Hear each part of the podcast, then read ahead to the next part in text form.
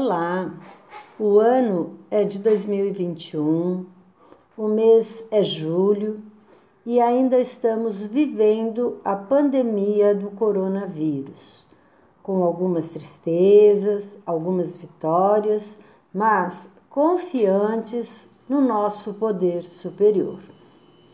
Eu me chamo Márcia Carvalho e sou voluntária do Amor Exigente no grupo Recomeçar em Campinas, estado de São Paulo. Como vai você? Espero que cada vez melhor. E que dia é hoje? Hoje é o primeiro dia da minha nova vida. E para nós, participantes do Amor Exigente, que é um programa, um grupo, um movimento. São várias as maneiras uh, que as pessoas se referem ao amor exigente. Mas, enfim, é um programa né, uh, de auto e mútua ajuda. Isso significa o quê? Que dentro deste programa nós damos ajuda e também recebemos como que numa via de mão dupla. Um dia oferecemos e outro dia colhemos. Ou então, tudo num único dia também pode acontecer. O dar e receber. Neste mês de julho, estamos vivenciando o sétimo princípio: tomada de atitude. Precisamos agir. Esse princípio é um princípio esperançador. Na primeira semana do princípio, enfocamos o eu interior e o eu exterior. Então seria o real e o aparente.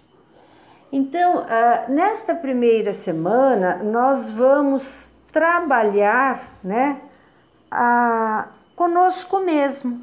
Então, nós vamos fazer né, um exame de consciência, nós vamos ver uh, como que estamos nos posicionando, né, nós que participamos do grupo do amor exigente.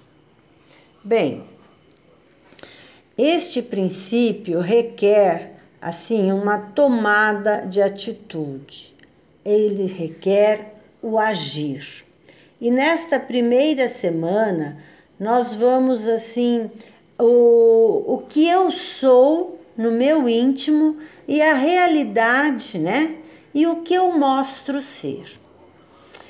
É, então, nessa primeira semana, nós é, travamos uma batalha, fazemos uma revisão de vida, nos questionamos sobre nossas atitudes, nossas metas, nossas promessas, sobre o quanto realizamos daquilo que planejamos. A tomada de atitude, ela vem num crescente de observação e tomada de consciência dos princípios anteriores que nós já passamos. Bem, é fácil isso? Não, não é fácil. Realmente, embora seja um princípio esperançador, mas é um princípio assim que ao mesmo tempo ele nos desafia. Por quê? Nós estamos nos preparando para uma tomada de atitude. Uh, e esses outros, nos, nos princípios anteriores, né, nós fizemos assim o autoconhecimento, para que então agora nós possamos tomar uma atitude consistente, uma atitude que seja possível para todos os envolvidos, isto é, que eu tenha condições de apresentar uma atitude ou ação da qual eu mesma possa cumprir o combinado. No caso da dependência, eh, seja ela química ou outro tipo de dependência, que as minhas atitudes sejam consistentes e amorosas. Eu só posso mudar a minha atitude. E então nós precisamos ter coragem, precisamos ser claros, respeitosos. E para que possamos tomar uma atitude, então é importante que nós consideremos reestruturar a nós mesmos, a nossa família, né? Fazer essa análise, como eu estou agindo, né? O que, que eu posso fazer para reestruturar? Eu preciso redesenhar aquilo que eu sou, né? Então, o, o, então, como que eu deveria ser? Lá no início nós falávamos, né?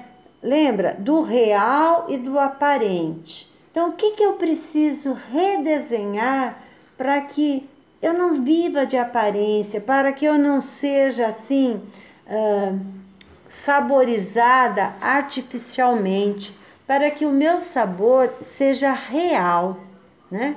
Então, preciso também redefinir como eu me relaciono comigo mesmo, né? Como que eu cuido de mim? É, qual que é ah, assim o amor, o querer bem pela minha própria pessoa? E a partir disso, então, eu também posso redefinir uh, como eu me relaciono com os outros, como ajudar no cuidado dos outros, pois sabe, dentro do amor exigente nós aprendemos eu só posso mudar a mim mesmo. Mas, entretanto, na ânsia de querer ajudar, na ânsia de querer ver o outro bem, eu acabo projetando isto no outro. E aí, o outro tem a vida dele, tem as atitudes dele, e quando não sai da maneira como eu pensei, surge a frustração. Então é necessário redefinir né, uh, esse relacionamento. Eu preciso também pensar em restabelecer os meus limites, pois nós já aprendemos, os recursos são limitados, os pais são pessoas com erros e acertos, os pais, as esposas, os irmãos, né? Somos nós temos assim limites físicos, emocionais, financeiros, psicológicos. Nós somos humanos.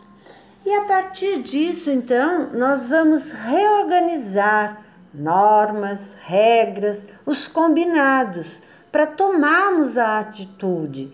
Então, neste mês, o que, que acontece? Nós precisamos planejar, nós não podemos agir assim, nós não podemos reagir, né? Nós temos que agir, porque quando nós reagimos, nós fazemos sem planejamento, né? E podemos então não ter assim muita eficiência, né? Muito sucesso naquilo que nós estamos uh, planejando. O amor exigente, ele nos propõe qualidade de vida, de vida para tanto, é necessário vivências. Então, não basta eu ler, fazer a oração da serenidade, nada disso. O importante é que eu vivencie. Eu não consigo fazer muita coisa? Não tem problema. Eu faço uma ação, mas eu devo fazer. Eu não posso ficar só na falação e não ter ação. Então, a tomada de atitude, ainda que seja uma atitude pequena, ela deve ser consistência. Amar requer ação, movimento. Amar é ser dinâmico. O amor exigente nos propõe um movimento firme, sereno, responsável um movimento no qual assumimos nossas atitudes, fazemos escolhas, pois toda escolha tem suas consequências. Não tenha medo, como dizia Padre Haroldo, medo de nada, só amor.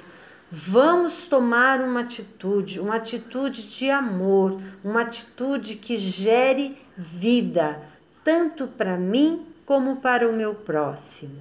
Então, para você, eu desejo que cada dia seja cada vez melhor. Força, fé e alegria.